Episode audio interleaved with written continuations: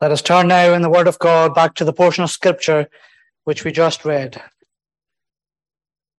In seeking the light of the Spirit on His Word, this night, I would like for a few moments this night to look at the famous parable of the prodigal son. And perhaps we can take as our text verse 32. Luke chapter 15 at verse 32. It was meet that we should make merry and be glad. For this thy brother was dead, and is alive again, and was lost, and is found. We are told at the very outset of this chapter who the Lord's audience is. So we can discover the context of who was hearing these parables come from the Lord. The first verse, we hear of publicans and sinners drawing near to him for to hear him. And we hear of the Pharisees and the scribes likewise drawing near.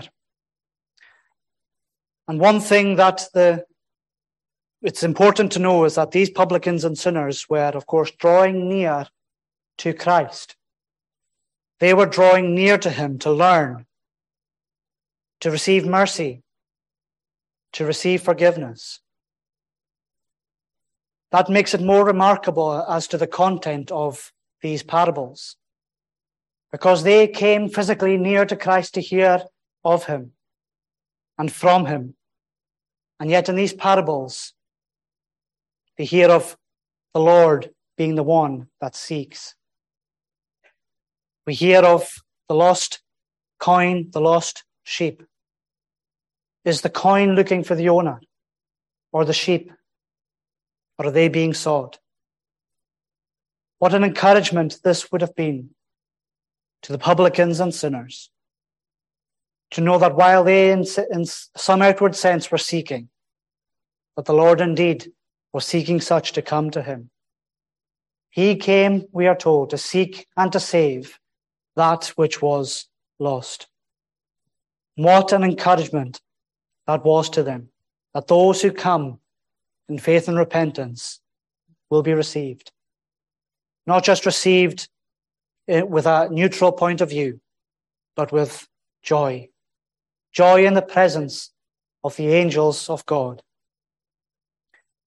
But of course, we know also that the Pharisees and the scribes were there as well and they were murmuring. They were uh, complaining. In verse 2, they say, This man receiveth sinners. This was a complaint of the Pharisees. You see, they thought they were the pure ones. They thought they were sinless. We sang at the start in Psalm 26 with persons vain I have not sat, nor with dissemblers gone. The assembly of ill men I hate, to sit with such I shun. The Pharisees thought, well, the Messiah isn't going to dwell with ill men.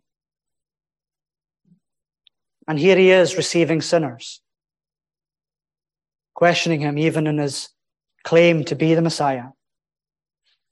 But he, Christ, came not to call the righteous, but sinners to repentance. And here we have in these three parables the wisdom of the Lord in his own ministry, in his giving of these parables. He knew his audience. He knew that there were those truly coming in genuine faith to Christ. And he knew that there were those coming in their own righteousness. And what did they receive from these parables? The publicans and sinners knew that they were being sought and that they would be received with joy upon their repentance. And the Pharisees and scribes were rebuked for their self righteousness. And we'll see that as we go through this parable. In the three points we'll cover this evening, we'll simply cover the three characters that we are told about in this parable the prodigal, himself. the father, and the elder brother. Prodigal, the father, and the elder brother. So, first of all, then, we'll look at the prodigal son himself. This is a man who, no doubt, I'm sure, had a very blessed upbringing. Many blessings he would have had if he had a diligent and loving father raising him and his brother.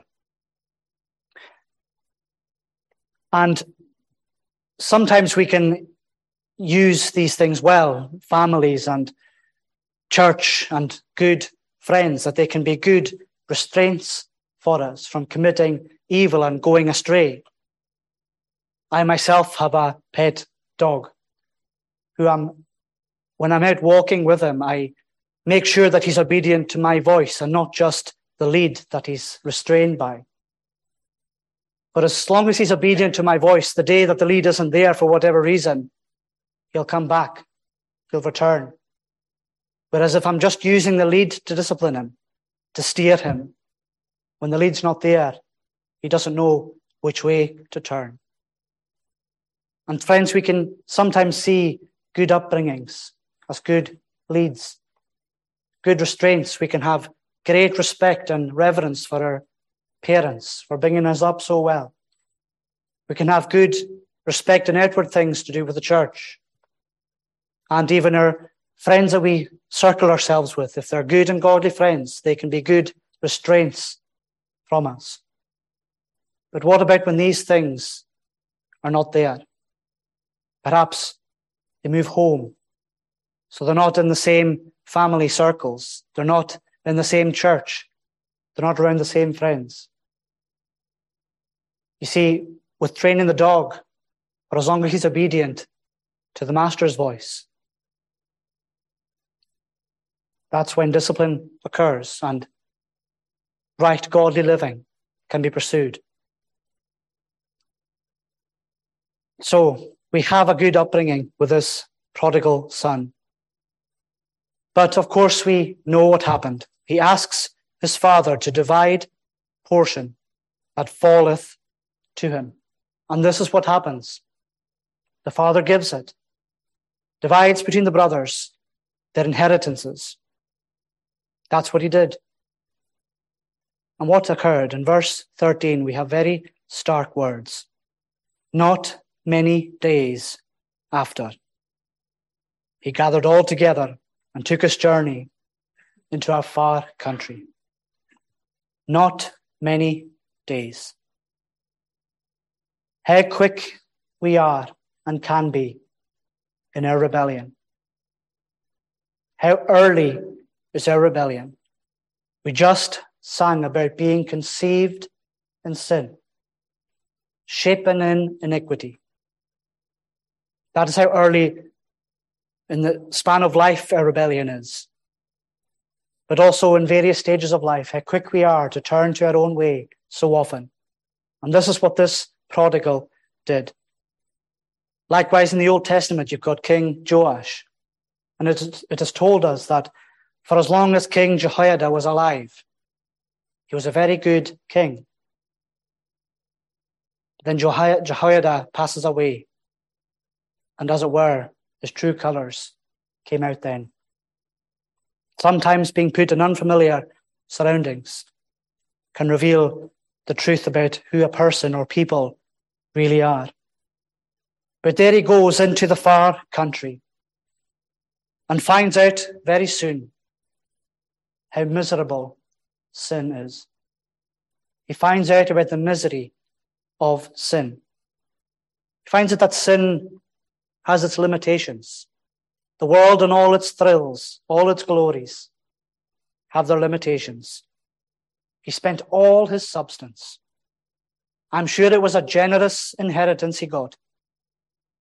And it was all gone. Not a drop left.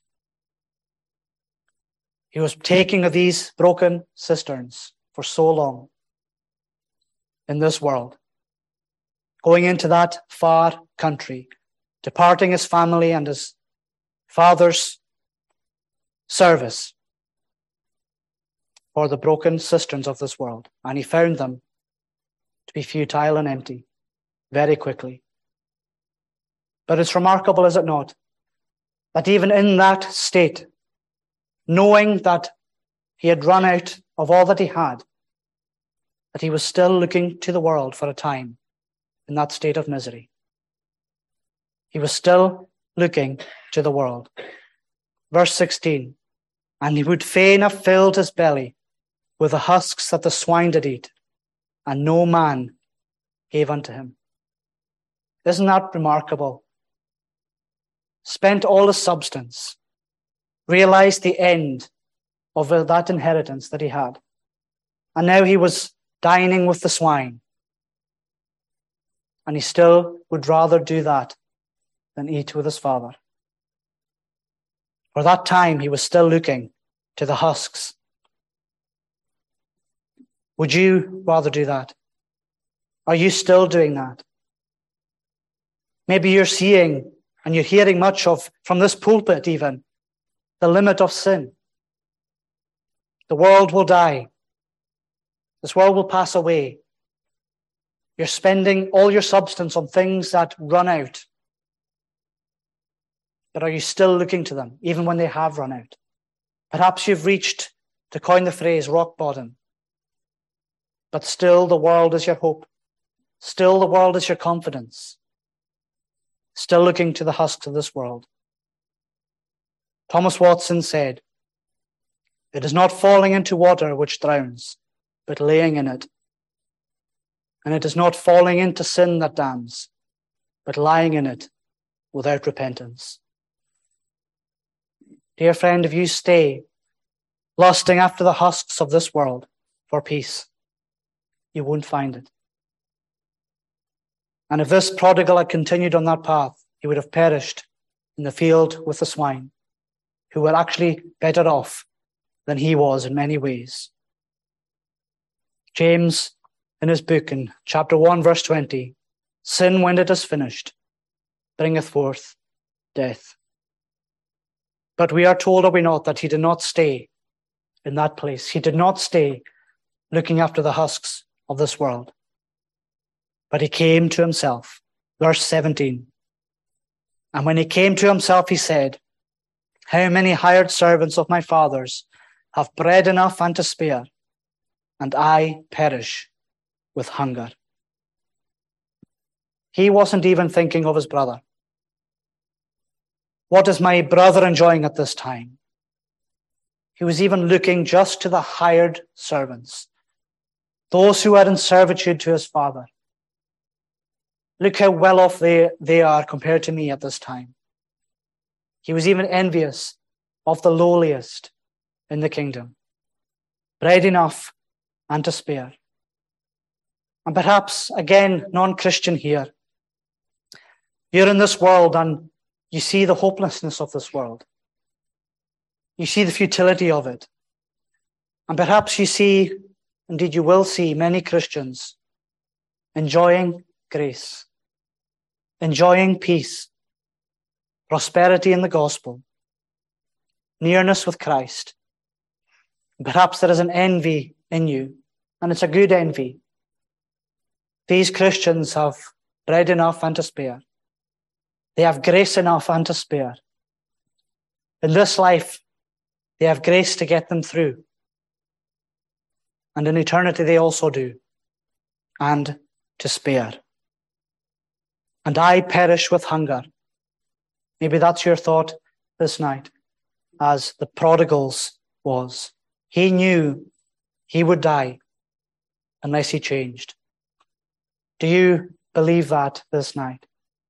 Do you believe that if you continue on the path that you're on, the way of life that you're in, that you will die and be judged before the Lord?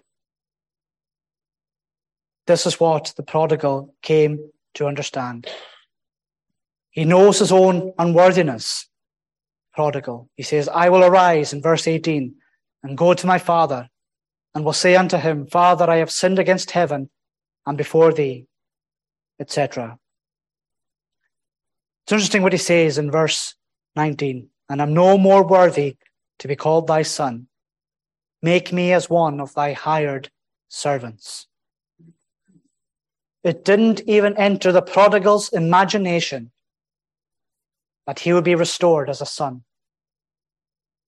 Such was his own knowledge of his own unworthiness for what he did, departing his father's servitude, going into this far country and wasting his substance. I'm sure that was a capital crime in the day. The last thing he would have expected was to be restored as a son. But another thing to point out is he did what he said he would. He said, I will arise and go to my father. And in verse 20, and he arose. He did what he said he would do.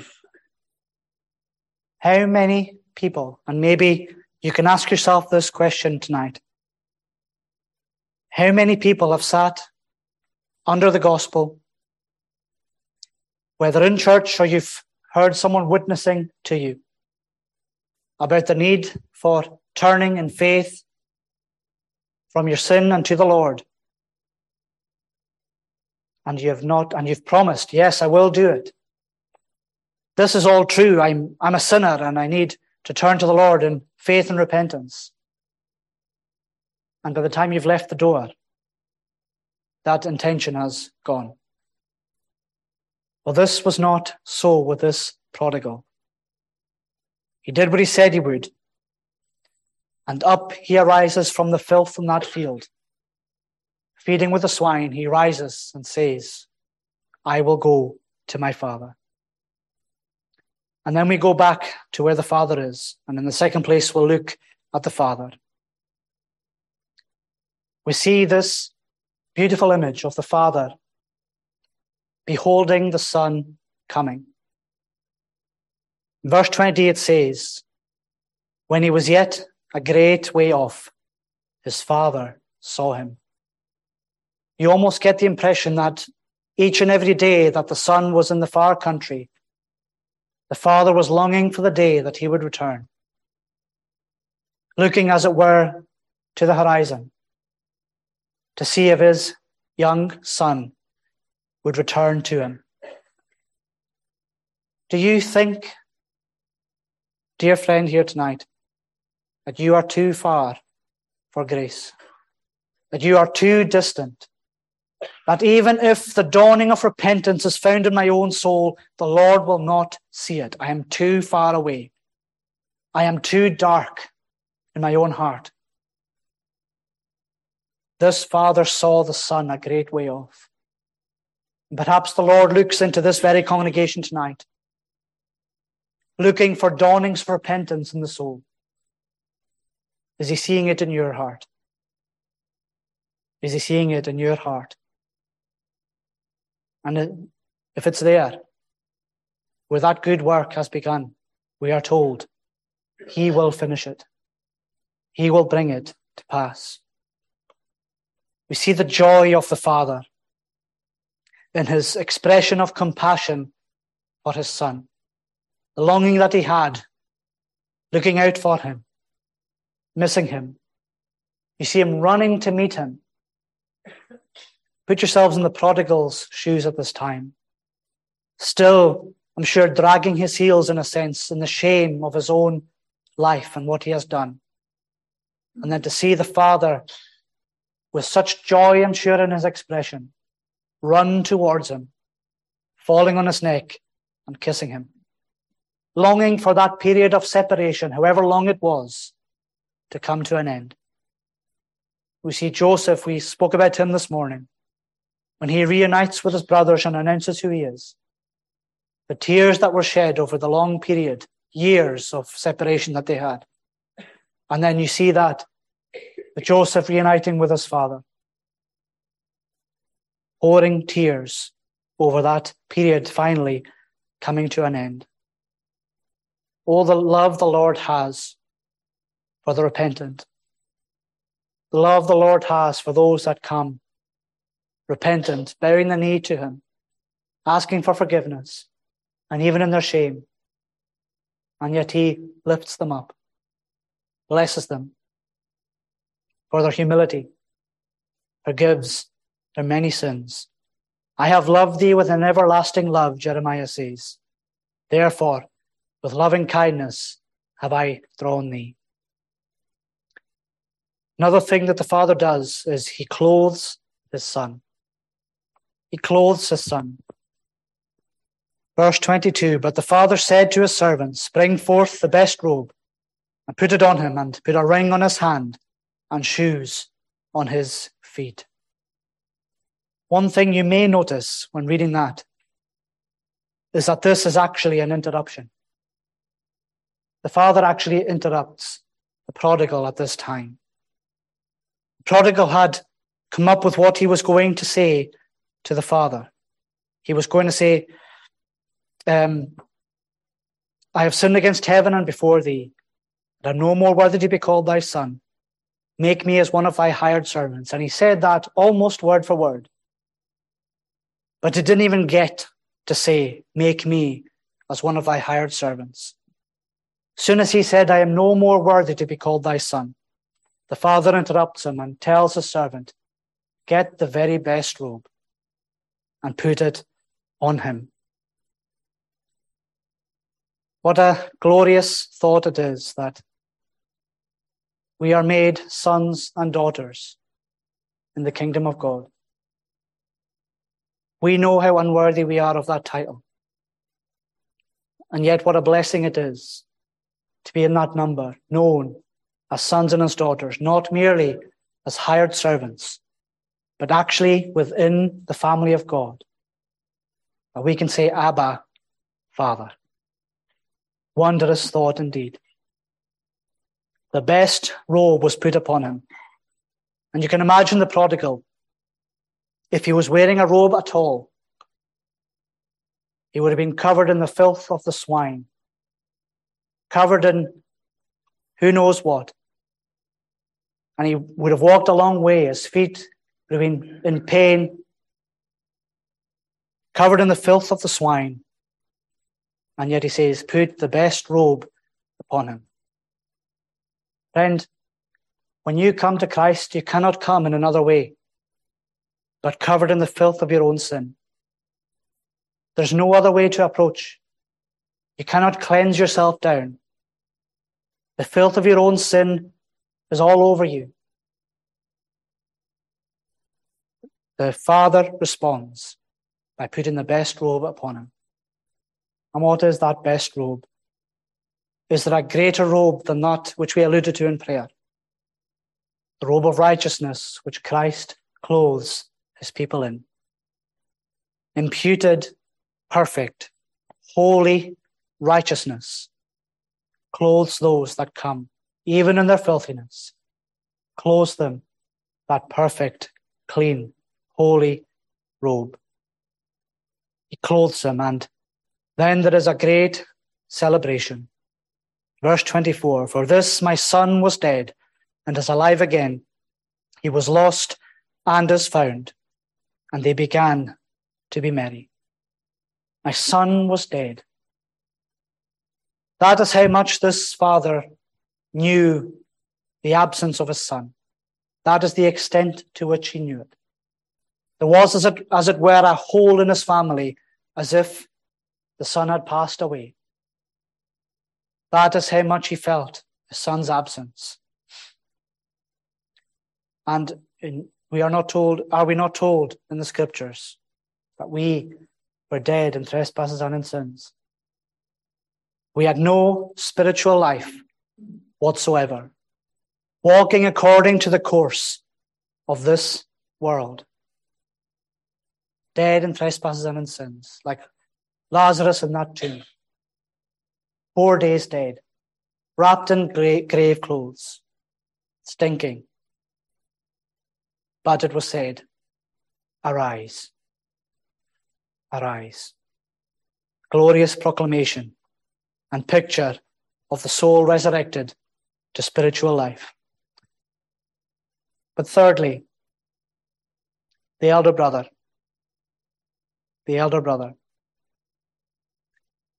One thing that I alluded to already, but it's worth pointing out again, is that the, por- the portion was divided unto them. He divided unto them his living. Even the elder brother got that inheritance. And he stayed in the kingdom for all those, however long it was that the, the prodigal was away. And this is a character that is brought up.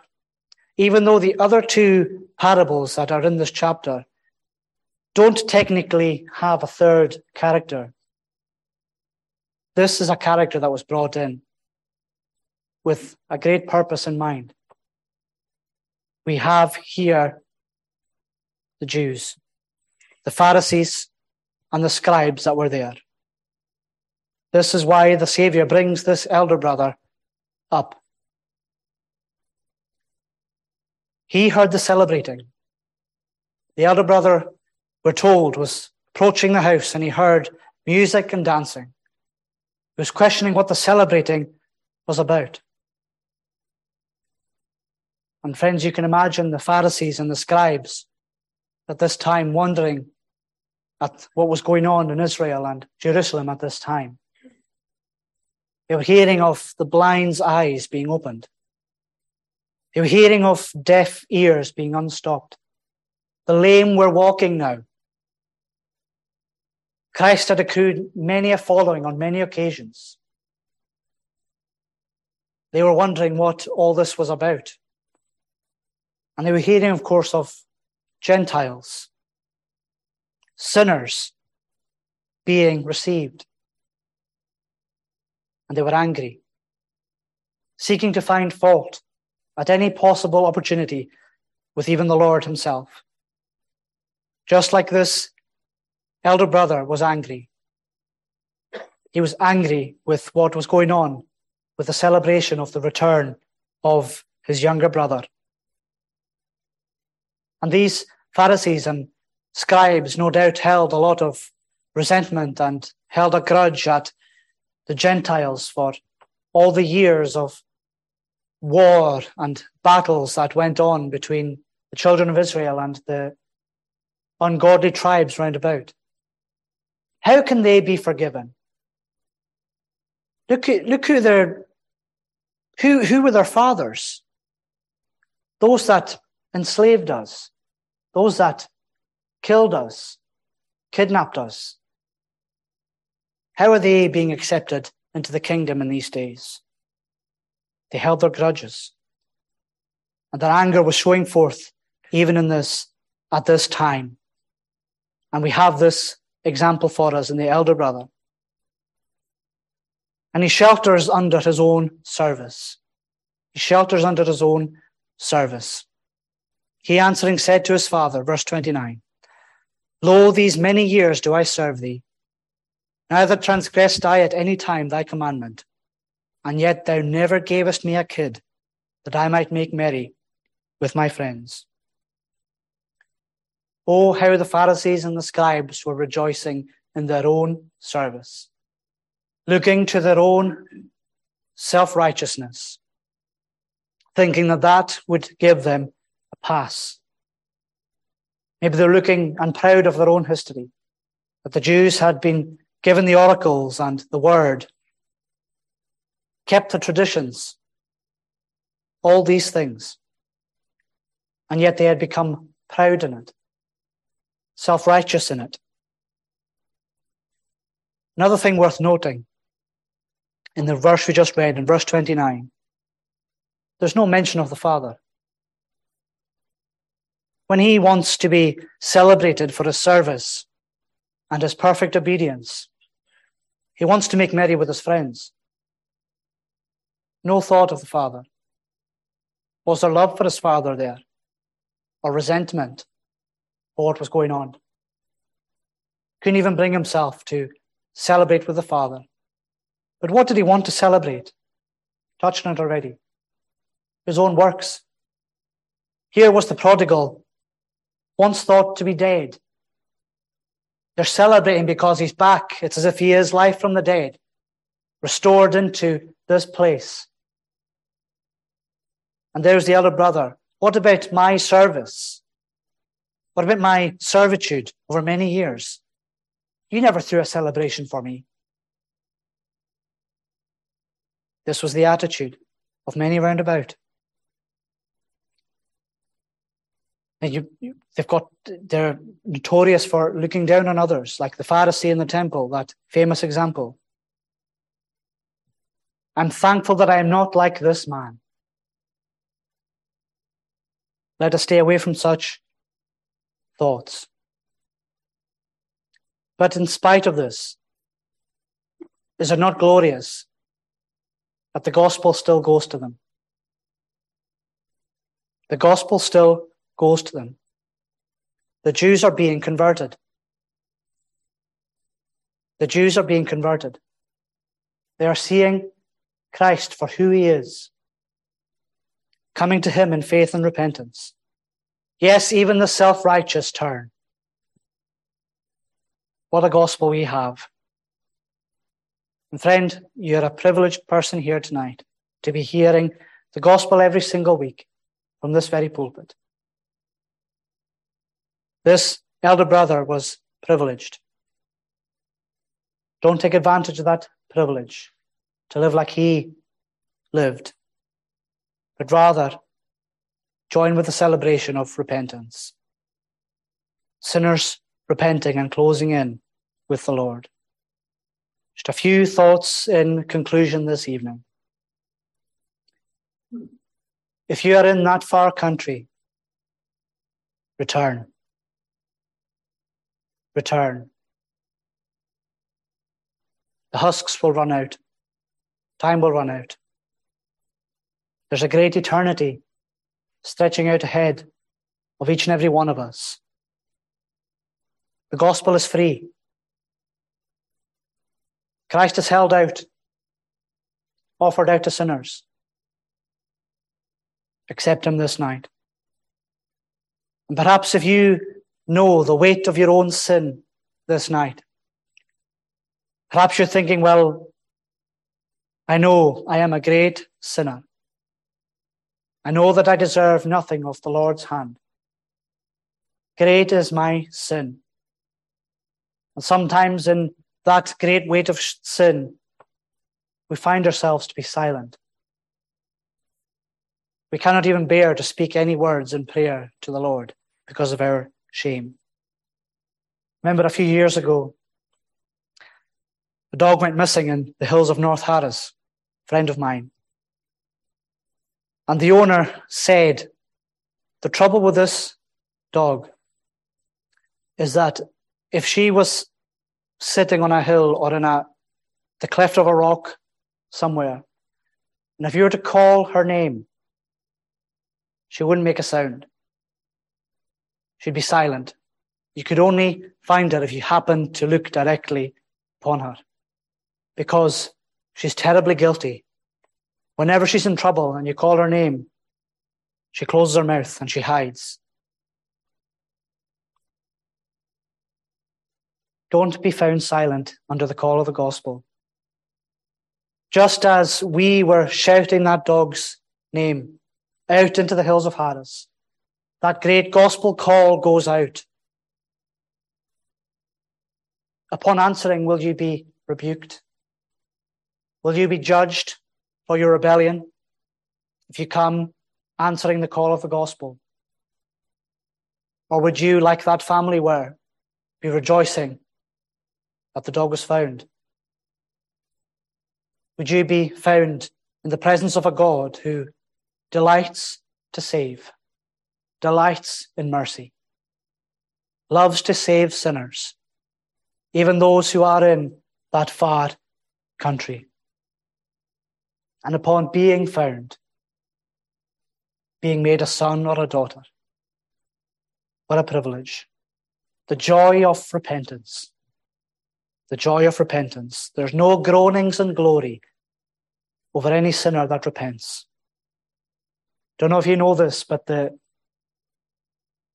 the, Japanese man who led the attack on Pearl Harbor in World War II became best friends with one of the American bombardiers who retaliated in Japan. for that great evil. At the time they took the, made these attacks, there was no grace in their heart. But upon grace entering in, they were made inseparable friends, worst enemies in this world, and yet great friends in Christ. You see the healing power of the gospel. Here we find it. And just a final thought that we so often can see ourselves in both brothers. We see ourselves in both brothers. We see ourselves so easily led into the far country. Such is our frailty and weakness. We see ourselves taking too many of these husks in this world. But we can also see ourselves being proud of our service, being proud of what we do and say in the church and in fellowship. But regardless of where you find yourself this night, know that there is a Father even more merciful than the Father in this prodigal son parable, willing to save even to the uttermost. His arm is not shortened, but it cannot save every single person in this building this night. May the Lord bless these few thoughts to us this evening. Let us stand now for prayer.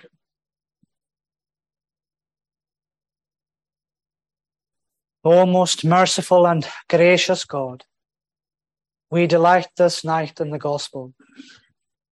We, Lord, delight that those who are dead in trespasses and in sins can be taken out of that fearful pit and put their feet upon a rock. We, Lord, know of a Saviour that died for sinners. What a glorious message that we have that there is a hell to be shunned and a heaven to be won. We, Lord, pray that this gospel would continue to go out in power into this world. That, O oh Lord, uh, those who take it to them, whether in pulpit or in the street, would indeed be blessed therein. We give thanks for the clarity of the parables in this portion of Scripture that we read tonight. Pray that we would have received much from them by the Spirit, and that we, O Lord, would be built up this night, that we would be found each and all here in a spirit of repentance, knowing that there is joy in the presence of the angels of God over one sinner, even here this night, that repents. Go before us the remainder of their service here and the remainder of this Sabbath day, and pardon our sins, we pray, for Jesus' sake. Amen.